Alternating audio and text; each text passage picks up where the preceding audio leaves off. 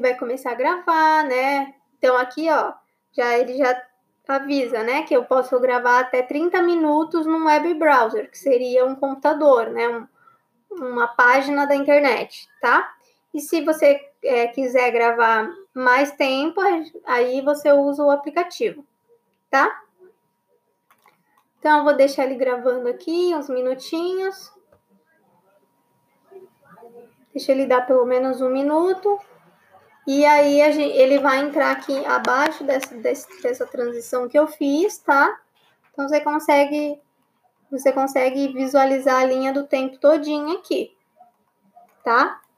Vou dar stop recording. Assim que ele der um minuto.